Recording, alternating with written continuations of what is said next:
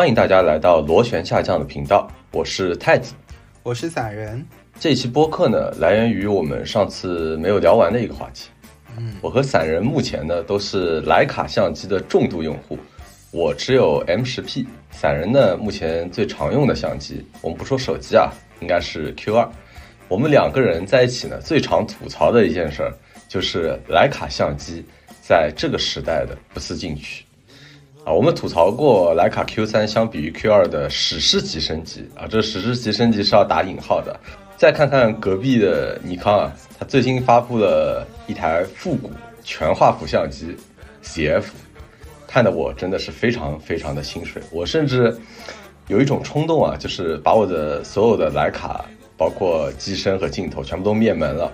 然后我去入这个尼康，因为我以前也是尼康呃 FM 二的重度用户。你看看人家啊，就是怎么说呢？人家一样是复古的造型，但是搭载了最前沿的技术啊。首先就是双卡，然后呢，尼康最先进的和旗舰机一样的防抖技术，然后它支持摇摇乐。摇摇乐就是呃，你可以设置啊，然后它可以拍很多张照片，然后合成成一张，然后这一张照片的不论是这个清晰度还是像素，都比一张要高非常多。然后自动对焦这个不说了，因为它搭载的是他们目前。性能最强的一款处理器，啊，所以说它的自动对焦啊、人脸识别啊、一些 AI 的功能啊，呃，都是非常强的，是尼康现在最强的一台相机。它还可以支持呢，用 AI 去识别你拍的这个场景，然后来提供曝光参数。就比如说它识别出来了，呃，你在拍人，你在拍室内，它会给你一个针对于这种情况下的一个曝光参数，我觉得特别好。我不得不说，就是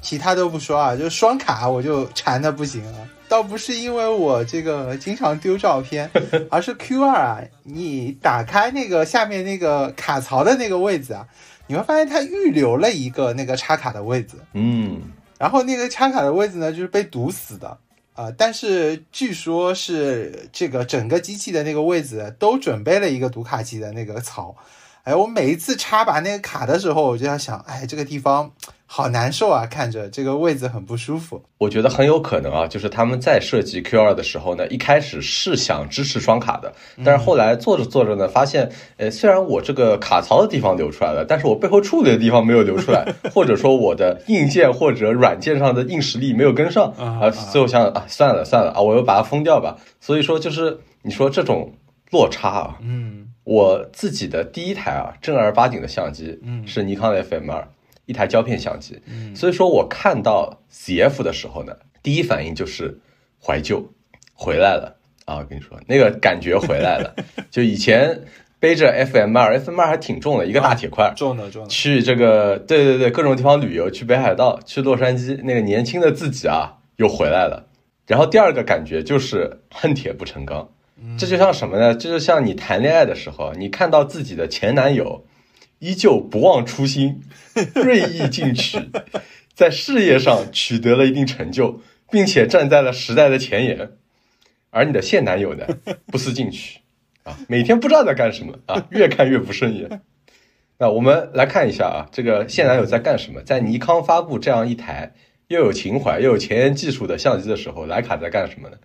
他发布了徕卡 Cine One。一台激光电视机，我们尊重一下他们的营销部门啊，就是它的宣传是它是一台激光电视机，但我自己看下来的感觉，它可能更像一个投影仪啊。我不知道你有没有去现场看过这个机器？呃，很遗憾，我还是没有找到地方能看到这台机器。对。就是这台机器，我们现在也没有看到过一些测评或者实机，所以说也很难怎么说呢？判断它，对吧？对。但是它至少给出了一些参数啊，反正多少多少 K 啊这样子。但是说实话，在看到实机之前，我都持一个怀疑的态度。然后这个徕卡 Cine One 呢，我觉得它的取名应该就是指 Cinema 吧，就是电影院的意思，可能就是指我想营造一个家庭影院的感觉。嗯。那么你看到它徕卡不仅是不思进取。而且不务正业，我都不做相机了，我开始做别的东西了，对吧？对，那那我再给你补充一下，它除了发布了这个投影仪之外，它还发布了一台拍立得相机啊，第二代的拍立得相机啊。哦，对对对对对对，这个拍立得相机呢，而且这个号称用了跟 Q 二一样的镜头，而且它也是这个可以。数码去控制你要不要用这个相纸把它打印出来。啊，所以本质上来说，我觉得就是我一台 Q 二，然后连着一台 iPhone，然后 iPhone 呢再连着一个这个拍立得的这个打印机啊，基本上就是这样的一个结构的一个产品 啊。然后这个一经售卖，十分钟之内又断货了，大家都说这又是一款理财产品。我觉得理财产品啊，非常好的定位了现在徕卡的一个呃产品发展的方向。嗯，所以本来呢，这一期的主题啊，就是想吐槽徕卡。目前这样一种很尴尬的一个定位，它越来越变成了一个相机的项链啊，就是一个装饰品。然后它越来越变成一小部分人可能炫耀身份、炫耀品味的一个倾向。简单来说就是炫富嘛。嗯。但是啊，终于到但是了，这个这是一个非常大的但是，就是在我为这期播客做准备的时候呢，我搜索了非常多的资料，然后去回顾徕卡的历史。再去思考它的未来，我突然恍然大悟了。我有一个一百八十度的思想转弯，所以我现在提出一个非常大胆的论断啊，就是徕卡做相机的思路领先时代好几个版本，不是一个版本，是好几个版本。嗯。啊，呃，我我先我先问一下结论啊，结论是你准备继续持有这个 M 十并为它升级呢，还是准备去买这个 CF？如果徕卡又出了一些比较好的理财产品，我是一定会买的，我买爆啊！我只是这么跟你说。但是你要说拍照呢，如果以后我有超越于现在的不一样的拍照需求啊，我很可能会去买一台 ZF。一一个是相机，一个是理财产品，这两个是完全不一样的东西。OK，好，那我就要来听一听这个一百八十度的转弯到底是怎么转。OK，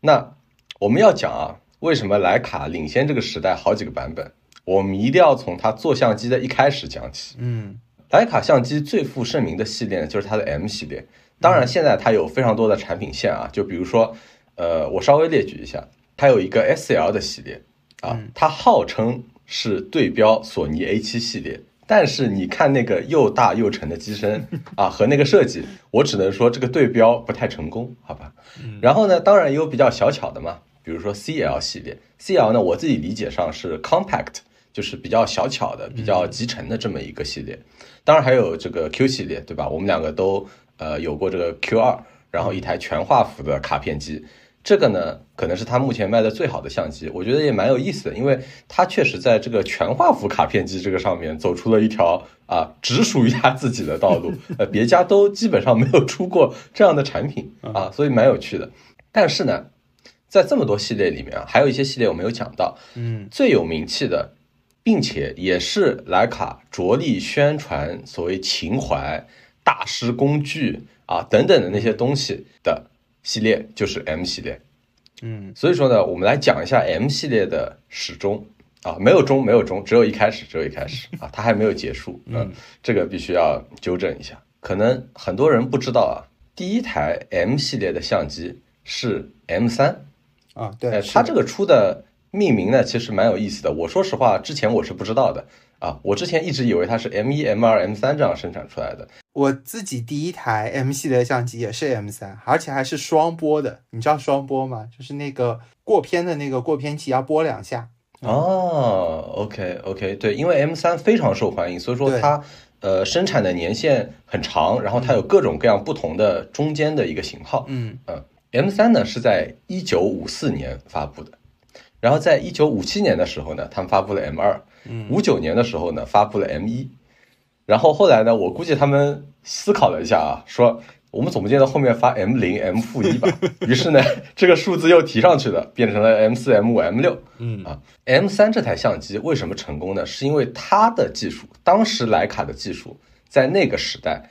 是真的遥遥领先的。不带任何讽刺意义的讲，遥遥领先。首先，这个 M 代表什么呢？M 是一个德国单词，叫 m e e 它的德语的你居然念对了这个单词哦！我以前学过一点点德语啊。Auf Wiedersehen 啊，可以可以可以可以，嗯。然后这个是一个德语单词啊，德语单词的意思呢是取景器和测试测距仪。嗯，那为什么是这个意思呢？是因为在那之前的相机。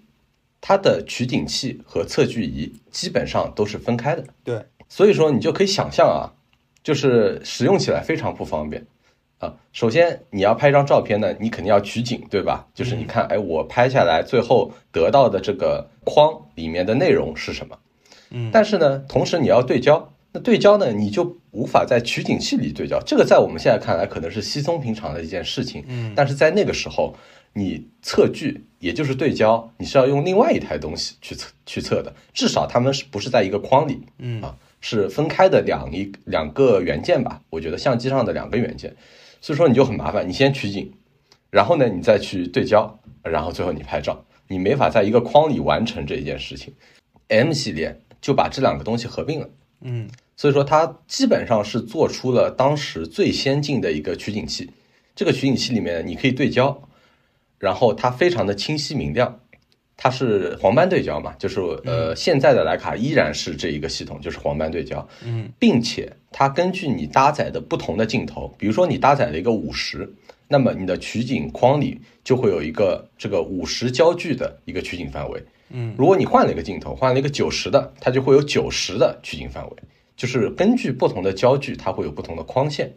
啊，这个在当时是非常先进的，因为你要想象一下，这是完全通过机械结构设计去实现的，嗯这个是很厉害的。当然啊，它也有一点点缺陷啊，就是它只支持五十、九十和一三五焦距的框线，三十五当时并不是原生支持的。如果你要三十五的镜头搭上去有框线的话呢，当时三十五的镜头为了实现这个功能呢，它都会在上面有两个眼镜眼。镜，嗯啊，对，所以说这眼镜呢，反正一搭上去呢，你的这个取景框前面呢，相当于会有一个像滤镜一样的东西，嗯然后你通过这个滤镜呢，你又有框线了。嗯 M 三还有一点特别特别先进的呢，就是视差补偿。这视差补偿呢，我们现在可能呃感受不到啊，但是在当时呢，你要想象他们是没有电子屏去拍照的，但是呢，你如果通过这个取景器去看这个你要拍的怎么说呢？你要拍的内容，跟你最后这个从这个镜头的那个点拍出去的内容，其实你们两个的视线是会有一个区别的。这个就是所谓的视差，也就是说，就是你看到的并不是你最后拍到的，因为你镜头所在和你看出去的那个点，这两个点不是一个点。但是 M 3在当时做到了视差补偿，也就是说你所见即所得，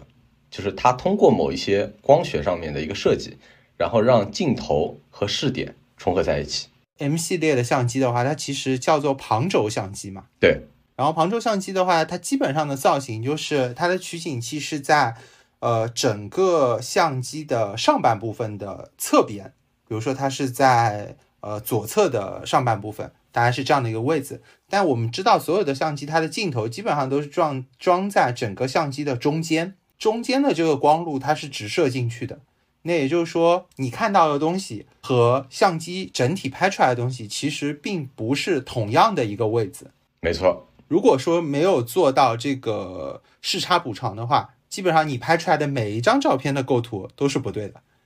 啊。所以视差补偿、会偏一点点。对对，都会偏一点点。所以视差补偿其实是一个非常，我觉得还是一个非常非常厉害的一个东西啊。就至少他能想得到。我觉得有有一个点是我可以补充一下的，就是 M 系列它最早这台相机为什么叫 M 三呢？是因为最早其实徕卡出的就是呃一台叫做徕卡三的相机，对吧？然后三开始成功了之后，它就开始不停的改革，就有了三 A、三 B、三 C 等等等一系列啊，然后一直等到它研发出了这个刚才你说的这个德文单词啊的这个系统之后，然后之后呢，它才往前冠名了这个 M，然后所以它第一台相机叫 M 三。那至于它为什么第二台相机叫 M 二呢？我觉得他可能是请了一个中国的法师算了一下，说四这个数字不吉利啊，你不要用四。他说啊，那我往前倒吧，那就啊 M 二 M 一。而且呢，我个人认为啊，这件事情这个很多厂商都深受启发，对吧？比如说索尼，它第一台相机上来就来给你来一个七啊，哎，对啊，啊，对吧？我要升级一下，我往前倒，我可以来个一，对吧？然后这个尼康也深受启发，我上来先来一个 Z 七，简化一点叫 Z 六、牛逼一点叫 Z 九，啊，复古一点叫 ZF。啊，反正就是我一上来，我这个数字绝对不能起一，起了一的话呢，就会有很多问题。起了一的话呢，你只能往后加，就比如说这个你呃佳能，对吧？它有这个一 D 之后，它只能叫二 D、三 D、四 D、五 D，再不行就五零 D、七零 D 啊，甚至于七百 D 它都可以出来啊。所以我觉得这件事情还是影响了整个相机发展的历史。那我觉得这是第一啊，然后第二呢是。最早的时候，其实我们都知道照相机是非常非常大的一个，对吧？就是有石板啊，或者说是那种就是抽拉或者怎么样，它都是这个非常大的一台机器。所以其实我理解莱卡最的做的，就刚开始做三这台相机的时候，它其实做的最牛逼的事情就是把它做小型化了。嗯，对的，它把它做成一个很小的我可以手持的这样的一个东西。我觉得这件事情首先就很厉害，这个跟。呃，可能当年去把这个电脑小型化变成笔记本啊等等，我觉得这几乎就是在我眼里面就是同样的很牛逼的一个事情。没错，这里我们说了这么多 M 三的，主要就是为了说明在当时徕卡的技术是遥遥领先的。嗯啊，当时没有厂商这么做，并且啊，有一点点讽刺，也比较有趣的一件事情是呢，当时徕卡他提出的口号啊，就是我们要做给大众的相机。啊，因为 是不是特别有趣？让每个人都拍得起照 啊！对对对对对，差不多是这个意思啊啊！反正当时徕卡这个公司的这个愿景啊，就是这样的，并且呢，在之后的一些机型啊啊，它基本上是这个换汤不换药，它整体的机型的一个样子是没有什么大的变化。你看 M 系列历代的机型啊，都几乎没有变化，但除了有一台 M 五，嗯，M 五呢？是一台在销量上比较失败的相机，那为什么呢？如果你去看 M5 的图片啊，你就会发现它的外形改变是比较大的，因为呢，他们其实想进一步改进，比如说呃整个黄斑对焦、呃测距啊等等的那些东西，所以说呢，你会看到 M5 它的上面外形的改变较其他的 M 机型是比较大的，他们做了一个比较大的改进，但是呢，这个改进呢受到了当时 M 系统爱好者的。巨大的反对，啊，人家就用脚投票了嘛，因为觉得说这个东西太丑了，这个东西不是我认识的徕卡，嗯，啊，我我的 M 不是长这个样子的，呃，那于是这款机型在销量上就失败了。然后呢，我觉得从此以后呢，也让徕卡变得有一些害怕，就是去改变它 M 机的外形，嗯，它有一点惊弓之鸟。你知道吗？当然，M 五是它是引进了一些呃，可能当时比较先进的一些技术，但是呃，它最后失败了。但在这里啊，其实我不得不说一句，我从 M 五身上，我其实已经看到了徕卡作为理财产品的一个特征哦。因为 M 五它很失败嘛，所以它销量很差，它产量也很低，对吧？这个我们都知道。所以在今天，如果你去买一台同等成色的 M 五的话，它其实价格会比 M 六好像还贵一点啊，除了那些特殊版本的什么熊猫版啊，然后什么鸵鸟皮啊什么，这这不能比，对吧？啊，但如果是同等成色的这个普通版的话，好像 M 五还会比 M 六贵啊啊！你这个可想而知啊，当年说不定它还是这个放在店门口清仓大甩卖，对吧？M 五两折，M 五两折啊，然后现在反而更贵一些啊！当年你对我爱搭不理。如今我让你高攀不起，对吧？没错。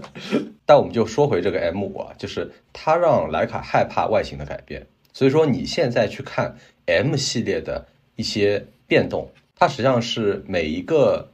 数字编号的变动都是非常微小的。嗯，就比如说一开始它是把那个扳手扣给去掉了，但是它后来又出了说，哎，如果你真的喜欢扳手扣的话，你可以去买这个。呃，我们有一个虽然是电子的，但是啊没有电子屏幕的啊，并且有这个过过扳手的这么一个相机啊，M 十 D 对吧？对对，就是它会出这样的东西，以照顾一些老用户的情绪。虽然那些机子的产量，我估计销量也是比较低的啊，并且呢，你看到最新 M 十一，它才开始把它的底盖给去掉。嗯，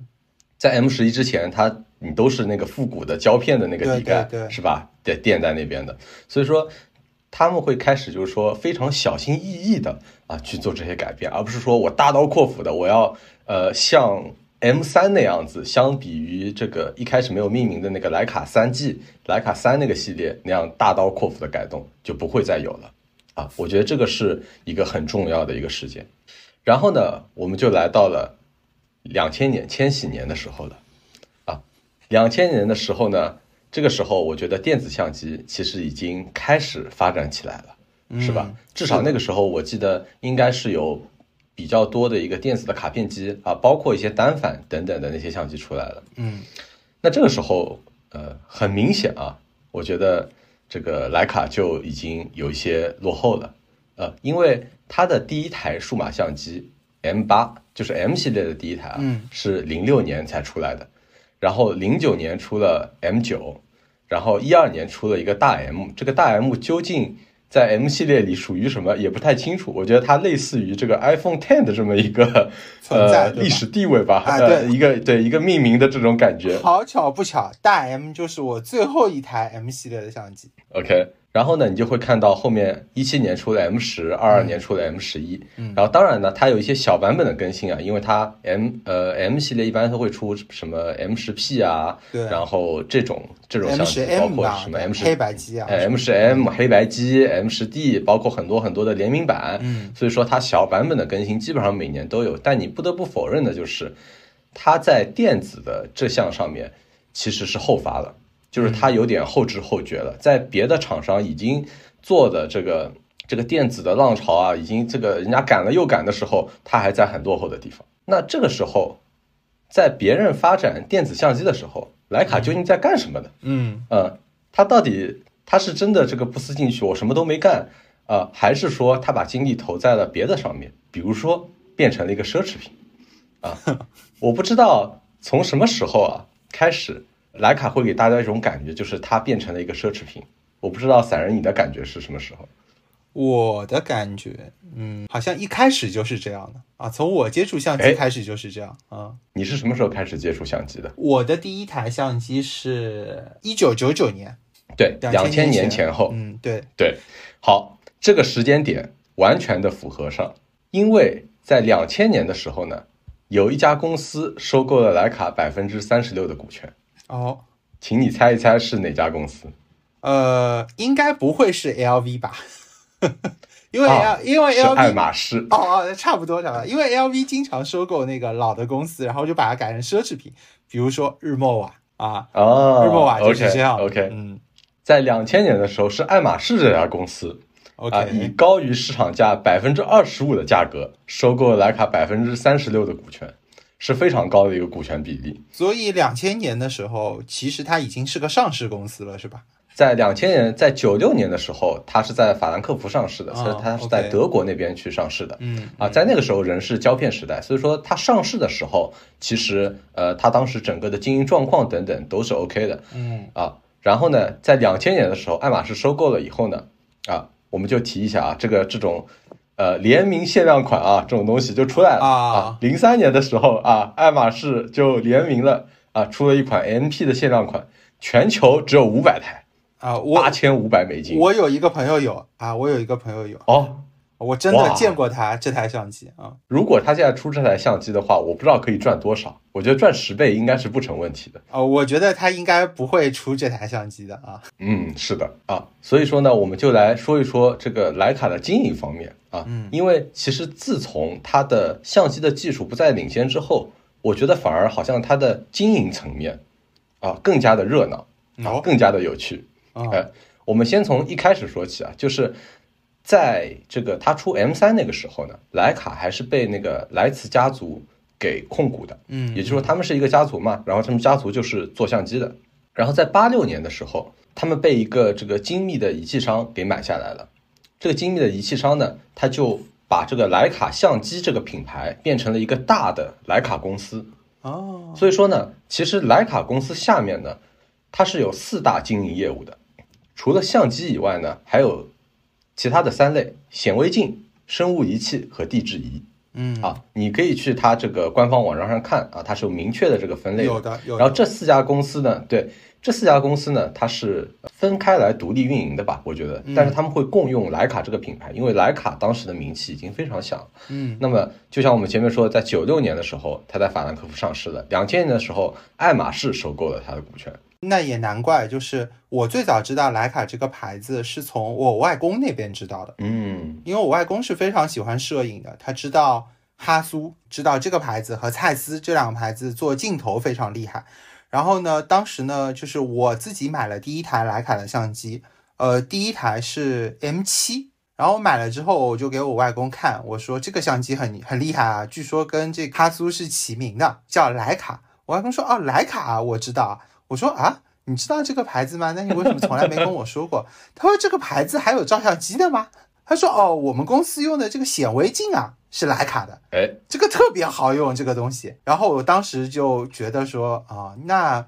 说明做镜头的嘛，对吧？一脉相通，应该是对，应该是可以的。嗯，好的。那么我们就说啊，这个爱马仕它买了股权以后，它肯定其实会对徕卡公司有一定的影响嘛，对吧？对，呃，所以说呢，在那个时候呢，那个时候徕卡出的相机呢，M 系列的相机是 M 七，M 七呢其实已经有一部分的元件呢是开始走电子化的路线了，对的，并且同时它开始走奢侈品的路线。也就是说，我觉得从那个时候开始啊，就开始塑造了这个徕卡，它有点偏向奢侈品的，而不是说一个日常用的相机的这么一个形象。哎，它就已经出来了。OK，但问题是什么呢？是 M 七开始走电子化路线，但是最后亏损了一千万欧元，就是他们走这个路线啊，哎，不太行，不太成功啊。但也有可能是当时技术太落后了。啊，于是后来呢，在零六年的时候呢，爱马仕就退出了，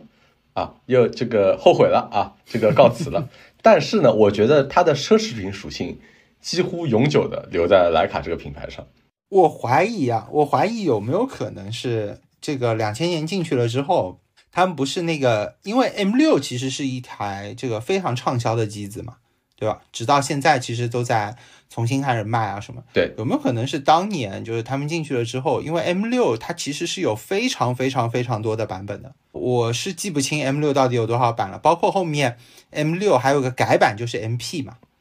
对吧？有没有可能是 M 六和 MP 真的卖的非常好，所以让他们以为我走这个路线是没有问题的，他只是觉得 M 七这个电子化的这一步走错了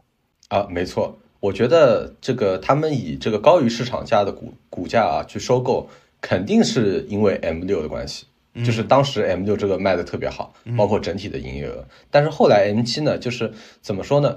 可能还是对于时代的一个误判吧，就是没想到电子的浪潮来的这么快，然后当他们想去赶那个浪潮的时候，发现自己已经落后很多了。嗯啊，所以说呢，这个落后，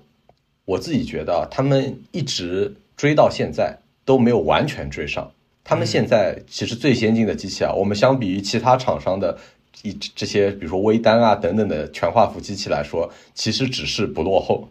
啊，就是我们参数上啊，也许某某一项参数可以打平，然后某几项参数不是那么落后，没有落后好几个版本，是这么一个水平，他们一直追到了现在。我觉得他现在所处的这个状态就是。哎，我落后了，我落后了，我落后。哎，我往前补一点。哎，对，再哎，我又落后，落后，落后啊！不行，不行，我再往前补一点啊！有一种这种感觉，好像是就是别人这个往前走了一步，然后呢拉着你哎往前走了一步，是这种感觉，对吧？嗯嗯。但是啊，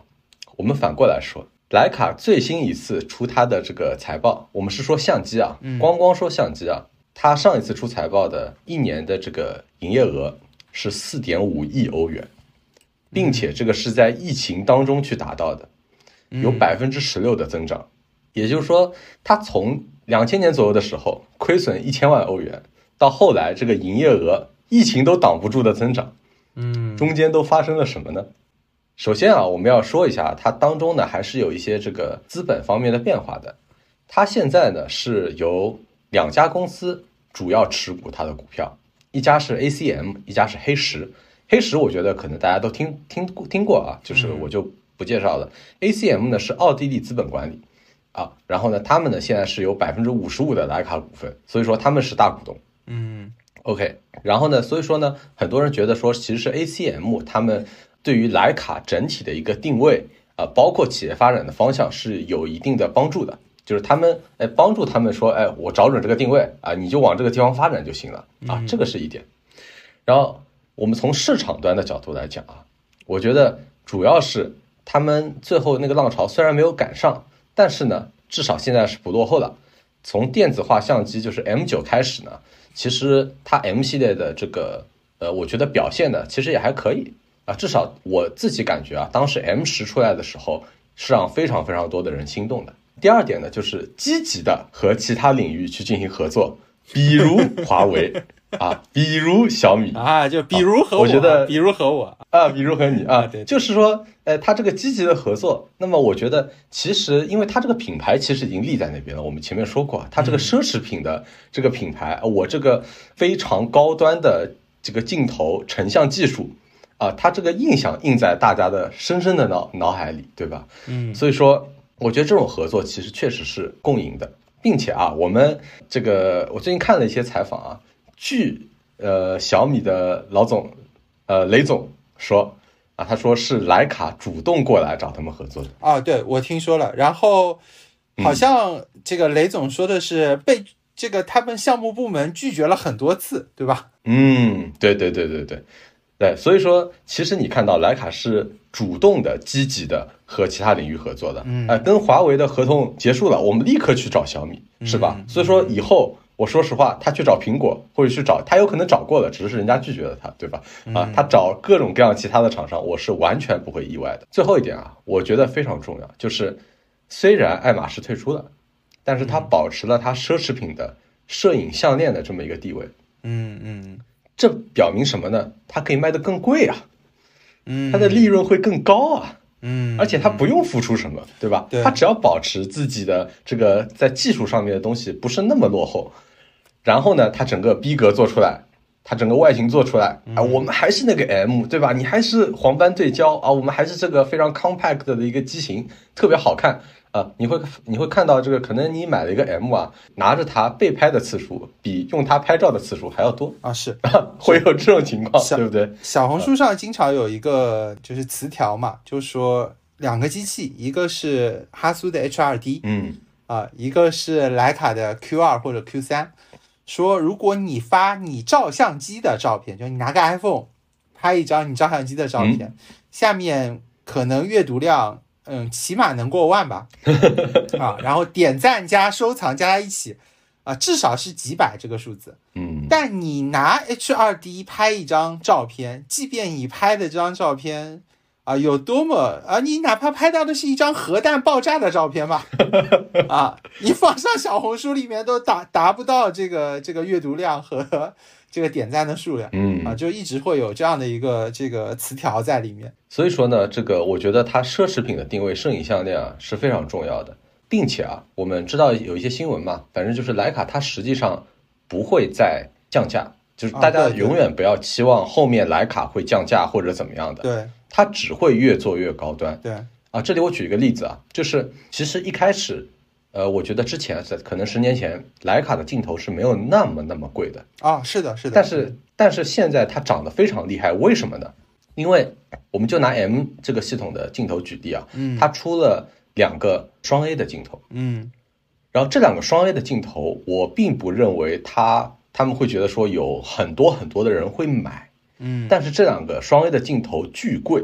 对吧？好像我记得可能是有十万块钱这种档次的一个价格，对吧？嗯，这个价格不是很多人能会会去买的，嗯，更更不是这个广大消费，它绝对不是走量的，但是它起到了一个价格锚点的作用。嗯，当你看到一个十万的镜头，你想说啊，虽然这个是最好的，我想买最好的，我想买旗舰，但是我买不起。然后这个时候，你再去看一个两万的镜头的时候，你突然会觉得，哎，好像有点便宜，哎，好像我凑一凑也可以买啊。所以说，是这么是这么个作用。嗯，所以说他们只会越做越贵啊。我甚至觉得他们之后可能会很多的那种，呃，可能光圈比较小的镜头啊，就可能不再更新或者越出越少了。啊，比如说那种呃，可能二点零的，我都不记得它上次更新这个二点零光圈二点零的不是双 A 的镜头是什么时候的啊？我真的不记得了。它现在比较最新更新的就是它所谓的呃常用镜头，就普通镜头变成了一点四的所以说一点四光圈的镜头，它还是在频繁更新的。比如它会稍微优化一下这个光圈结构啊，或者说什么镜头罩的一个设计啊，或者说它的那个最短拍摄距离啊、最近拍摄距离啊这些，它都会更新一下。但是别的镜头，我觉得它更新的就非常慢了。嗯啊，你就会看到它逐渐把它的档次就慢慢的、慢慢的就提上去了。嗯，而且其实你刚刚提到，就是在疫情期间，它其实。整个营业额有百分之十几的增长嘛？我如果没有记错的话，是疫情这三年，整个徕卡系统的所有的东西都在这个疯狂的涨价，包括 Q 二吧？嗯嗯，是的。我当时买 Q 二的时候，应该只有三万三的样子吧？可能。然后现在就是你买一台新的 Q 二的话，要四万五啊！这个其实这个跨度是我我觉得这个涨价的幅度已经很大了，而且我的那台 Q 二是。呃，一九年的八月份买的，所以已经其实就正正好就是这一整个疫情期间的这个涨幅嘛，大家可以感受一下，它基本上就涨了百分之五十吧，差不多。我我们这里这个不恶意揣摩，但提出一种可能性，就是他们会不会啊，就是趁疫情的时候说，哎，我们因为疫情，所以各种人力啊或者什么的，所以说我们要涨价。但实际上，呃，可能那部分的原因并没有那么强。我我当时只是提出这样一种可能性。对我当时知道的，确实他们就是这么说的。因为我在我在日本还是在哪里买这个东西的时候，我跟他们聊天嘛，他们就是这么说的。而且其实，呃，你刚刚提到镜头的话，我就不得不说一句，就是首先就是徕卡的镜头，它其实在我看起来。还是目前世界上做小型化镜头最好的一个厂商。嗯，就是之所以它的镜头其实那么贵，除了它的那些光学素养啊等等，其实最主要的原因，我觉得是因为它真的足够小啊。虽然它不足够轻啊，但是它真的足够小。然后以至于说我的拍摄的这个生涯里面，基本上我带一台胶片，带一台数码，然后带可能三到四个镜头，我只需要一个小小的包就够了。虽然它很重。嗯，是的。对，然后第二呢，就是号称它的一些双 A 的镜片啊，然后包括一些高端的镜片，它其实里面有加一些特殊的一些金属元素吧，算是。然后同时是它的这个镜片是手磨出来的啊。当时其实一直有一个说法，就说呃，徕卡的当年的那个夜神吧，应该是五十一点二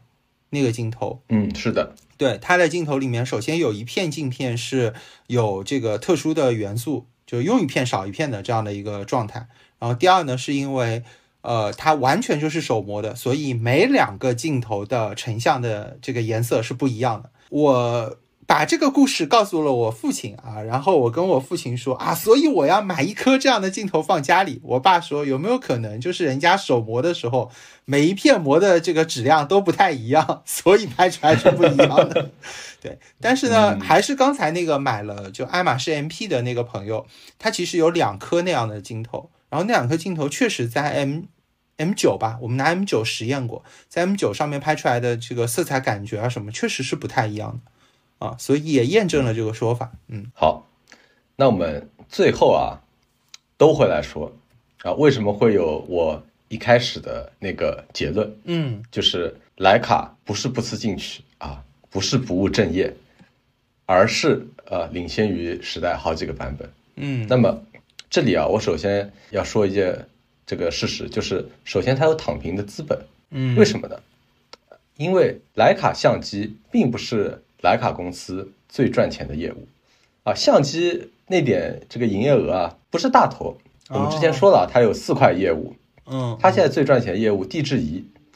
营业额八点七亿美金。哦，刚才相机啊涨了百分之十六，也只有四点五亿欧元。啊，对，那，同时欧元的差别，对，欧元跟美金之间还有利差呃汇率差嘛，对吧？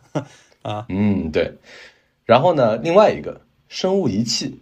七点五亿美金。嗯啊，这两个才是大头啊，所以说人家有躺平的资本啊，人家对吧？你搞那些地质仪、生物仪器是吧？你又可以借着徕卡的品牌，然后呢，并且我觉得那个是一个相对稳定的业务，是吧？你基本上就是你用了，然后你就会一直用下去啊，就是它的这个品牌的传播度，可能在那些专业领域比这个徕卡在相机的传播度更高啊。那确实是，就像你刚才说的，嗯，所以说人家。首先啊，就是有躺平的资本啊，相机没有我们想的那么重要，对吧？人家这个集团可能这个相机就是嗯啊，随便搞搞啊就可以了。第二点呢，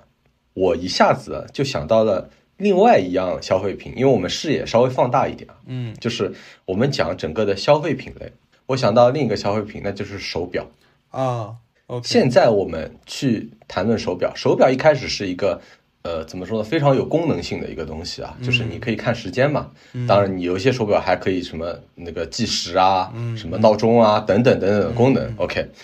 但是你现在去想手表，你只会想到两类手表，第一类就是 Apple Watch。就是它把功能性做到了极致，对吧？对你这个上面做什么操作都可以，包括就是这这个品类啊，包括什么小米手表、华为手表等等的啊，你就是我把各种功能都做到了极致。还有一类是什么？就是劳力士，啊，劳力士人家纯粹对，人家纯粹走奢侈品路线，是吧？嗯，劳力士的表比别的表更准吗？没有。劳力士有提供什么特别牛逼的功能吗？没有。但是劳力士就是因为劳力士这个品牌在这边，它彰显你的地位啊，彰显你的属性啊，它有一定的社交属性吧，就是对吧？两个人都有劳是吧？互相哎有劳了有劳了这样子，嗯所以说它的这个属性就是你会发现这个手表它最后发展过来，它变成了两个极端，嗯嗯一个是你功能属性拉满，你专业属性拉满，它有各种各样的手表以外的功能或者等等的，或者它功能非常非常的强大。要么你就是只是奢侈属性，这手表已经你不会去用劳力士这个看时间的呀，大家现在都是手机看时间呀，对吧？也就是说，在手表被其他东西降维打击，就是逐渐替代的过程当中，它最后分化成了这样两个极端，一个是功能拉满，一个是奢侈属性、社交属性拉满。嗯，你你这么一说的话，也确实是，就是因为呃，劳力士一直有一个传说嘛，就说呃某某某他这个去某国的时候，身上所有的钱、护照什么全部被偷掉了，对吧？然后他带着一块劳力士的表，然后走进了劳力士的店里，然后发现上面有刻着编号，然后找到了他自己，然后劳力士还给了他这个两百美金，还不知道多少美金吧，反正让他买了机票回到了自己的家啊，一直有这样的一个传说。啊对，那你想象一下嘛，这个莱卡也是这样嘛，对吧？嗯它也有编号啊，它也有编号，对吧？它哎也是个铁铁疙瘩啊，啊也是编号，而且也是唯一身份啊，对对，确实是对。而且呢，你刚刚提到 Apple Watch 呢，我想，呃，对，嗯，因为我自己的 Apple Watch 就是爱马仕联名款，你知道吗？啊，所以，嗯，OK，啊，所以手表确实也算是一个，我觉得你要类比的话，也算是一个非常这个 match 的一个一个体系。嗯，以后劳力士或者徕卡不找你做广告啊，我我不服，好吧？这个你这个广告宣传实在是太厉害了，我我我觉得比中国护照还厉害，好吧 OK，？OK OK，所以我们继续啊，就说你看，在今天手机横行，是吧？并且手机的拍照功能做得越来越强大，是吧？比如说 iPhone 十五 Pro 啊，人家这个直接一个手机，这个从广角到长焦全部都给你包了。嗯嗯而且而且这个几个镜头，然后拍摄质量也不差的。我觉得这样发展下去，就是我们不要说近几年，我们目光稍微放的长远一点，你再发展十年，嗯那么手机是不是在大众的心目当中是可以完全替代相机的？我觉得现在已经有这个趋势现，在已经有这个趋势了。嗯，是吧？就算那种短视频或者长视频的创作者，很多人也就是用手机去拍摄，而且出来的质量等等完全不成问题。包括我们看到最新出的 iPhone 十五 Pro、iPhone 十五 Pro Max，它其实已经支持很高规格的 N-Log 的视频的录制了。嗯，是的，也就是说，是人家这个 Pro 真的逐渐 Pro 了起来，逐渐专业了起来，对吧？所以说，这把相机放在了一个非常非常尴尬的一个地方，就是你出门你要你要你要再带一个相机，你就想嘛，很麻烦。但你只拿一个手机，你很轻松。那相机会不会变得就是以后像拍立得一样，就是它逐渐的玩具化，它逐渐的兴趣化。以后你看到一个人在拿相机拍照，他可能并不是说我追求说这个相机我拍出来的有多么多么的好，我拍出来的效果有多么多么的惊人，而是说他可能在享受这个过程嗯啊，就是他是在享受，就是说我用照相机拍照的这么一个过程啊，这是我的一个兴趣。嗯啊。然后当然啊，当然我们不可否认啊，就是说你肯定会有很多的这个专业相机，就专业相机这一块是绝对不会消亡的，因为毕竟大家还要看电影，你不可能用 iPhone 去拍一个电影啊。当然也有人这样做过，对吧？就是以前我们看到很多 iPhone 的宣传片，就是一个大导演，然后他说我就是这个整个片子用 iPhone 拍出来的啊，对吧？但是总体来说，这个专业的设备是不会消亡的。但是如果我们讨论大众消费品的话，那么相机这个品类是不是会逐渐消亡化？它最后会变成一个。比较高端的一个兴趣，包括我们现在啊看到相机的厂商互相之间啊，我觉得可能都不是一个敌对的一个关系了啊。就我们就看那几家，对吧？我们看这个这个索尼、佳能、尼康、富士啊等等的，他们之间是有一种默契和合作存在的。嗯啊，当然我们又又又又可以说啊，比如说徕卡的 SL 系列，你说是不是松下的一个套壳？啊，是吧？啊，有时候它底下用的 CMOS 是不是索尼出的？啊，是不是？啊，那如果他们是对抗的关系，那怎么会把自己核心的一个产品提供给对方呢？对吧？是。那么实际上，相机厂商之间，我觉得他们肯定是意识到这件事情的，就是他们快要被手机给干掉了，或者说他们很大一部分市场份额会被手机给蚕食掉，所以说他们需要合作，需要共抗大敌。所以说他们有各自的这个定位。和分类，对吧？就是我们以前讨论过的，比如说富士，它真的不能做全画幅吗？我觉得也不一定吧，是吧？它中画幅都做得出来，它为什么不能做全画幅呢？但是全画幅那边竞争已经很激烈了，就是几个厂商已经位子都占满了，那想说啊，我不去搅和了，我就专心做我的半画幅。我刚听到你其实说，就是在手机横行的今天，然后相机会不会变得逐渐玩具化和兴趣化？其实我对于这个观点是有一些我自己的想法的，嗯，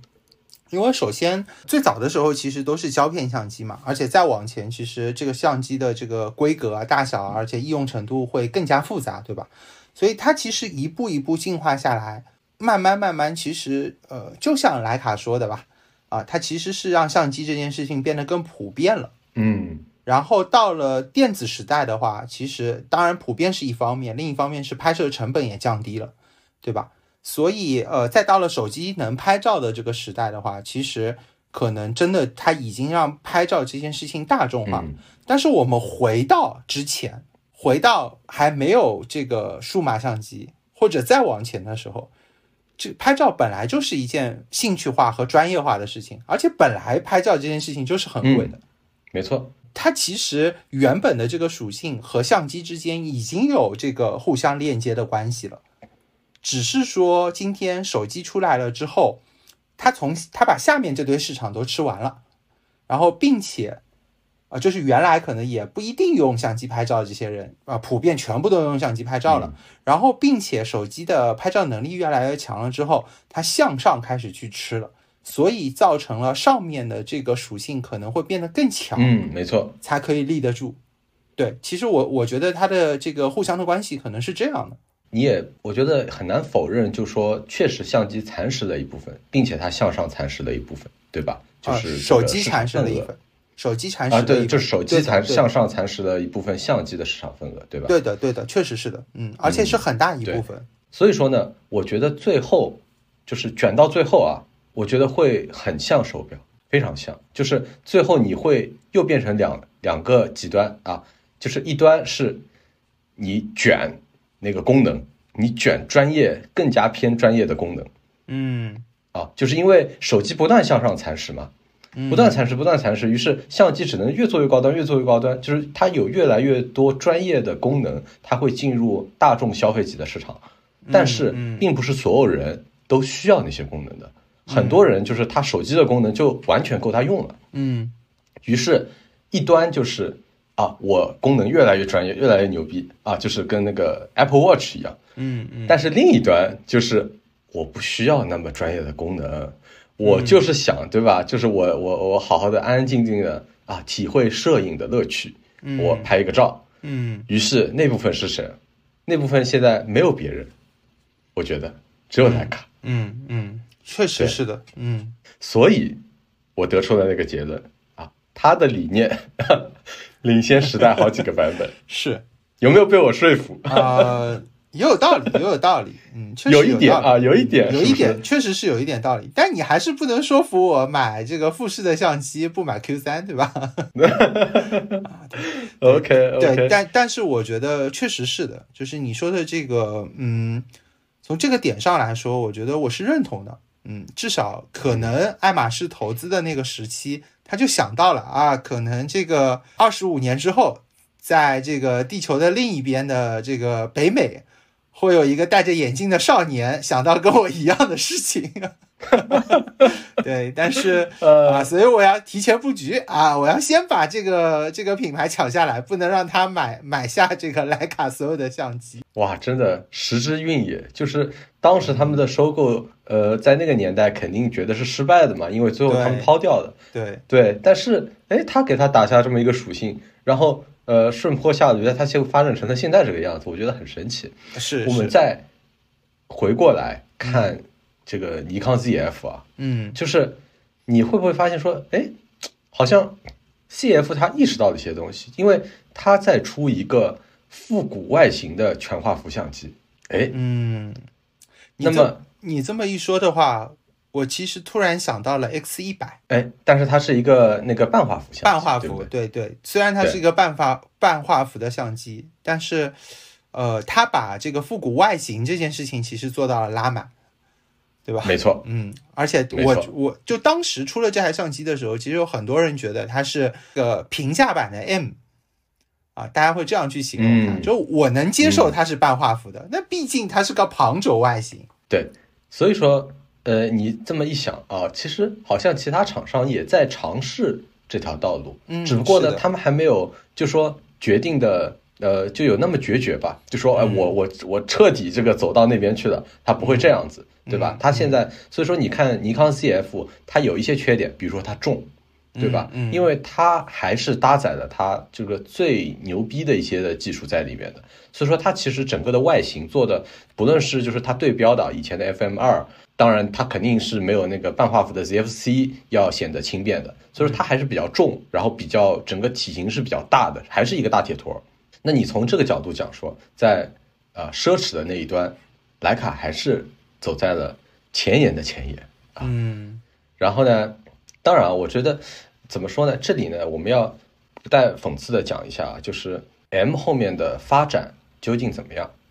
首先，我要提一个问题啊，就是我觉得。M 五的那样的事情会不会再发生？就是因为很多时候啊，其实你的产品的老用户，其实并不一定会对你产品有好处，因为他们可能会是怎么说呢？一些呃，我们从纯从商业上讲啊，那就是累赘，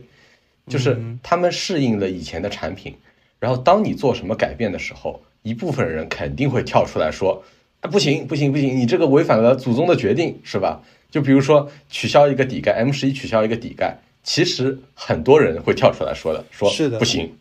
没有那个味儿了。是的，你现在你现你这个去去到底盖，你跟 Q 二 Q 三有什么区别啊？你完全显示不出 M 的尊贵嘛，是吧？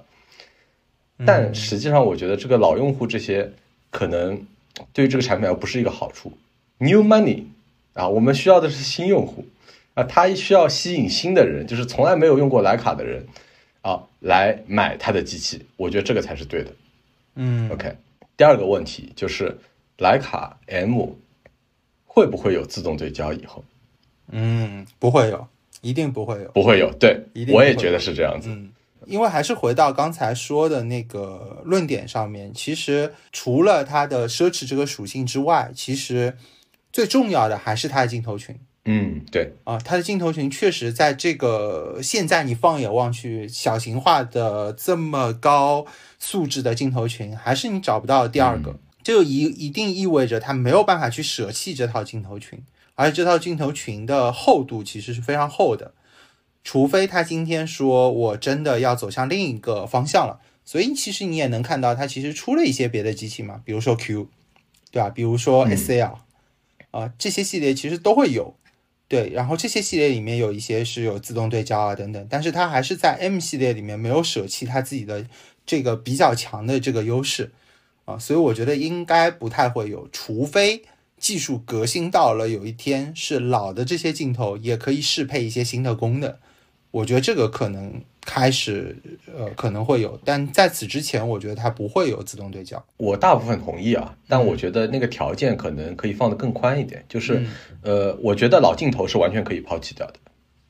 我就直接这么说，就是它并不是说我出一个相机，我支持自动对焦，我老镜头就不能用了。我觉得不是这样的。OK，嗯，对吧？它一定会兼容，就说，哎，我这边出了一台相机，老镜头你都可以用，但你得手动。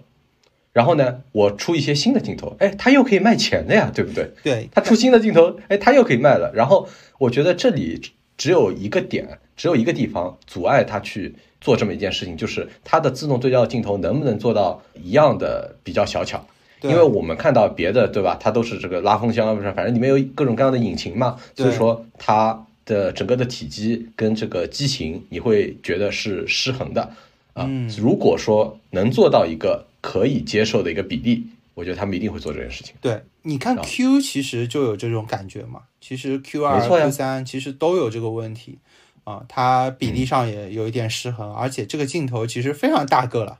对吧？我们其实持有的这些镜头里，除了什么五十零点九五啊什么以外，你哪看到过这么大个一个镜头？嗯，对，呃，并且不得不提的一件事情是啊，这个呃手动对焦有也是摄影乐趣的很大的一部分，对吧？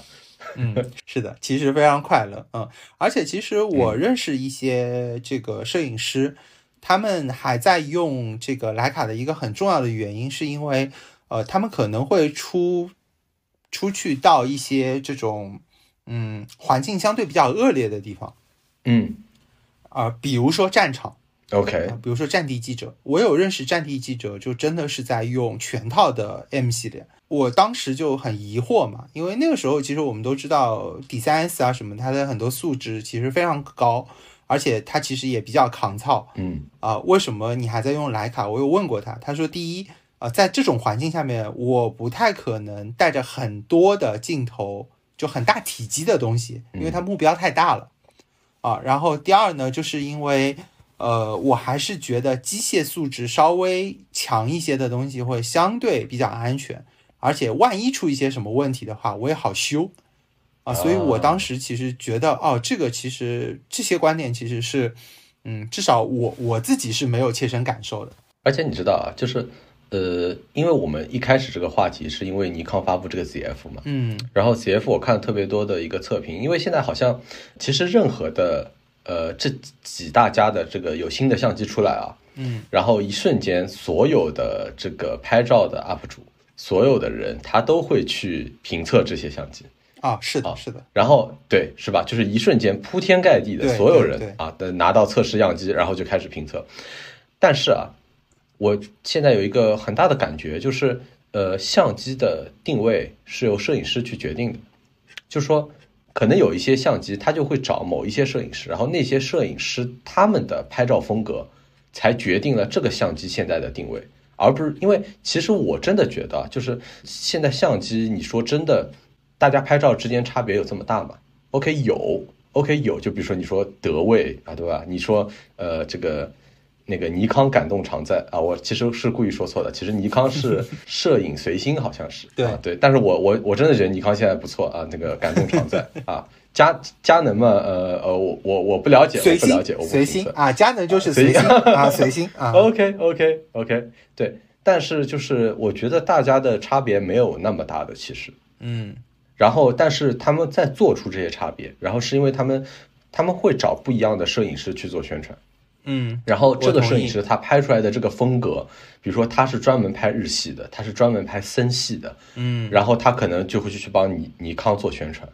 然后他如果就是那种德味的那一种，他就帮徕卡做宣传，就是反正就是就是这样的一个差别吧。我觉得现在好像你你你相机的定义只能通过。这些摄影区的风格来决定啊，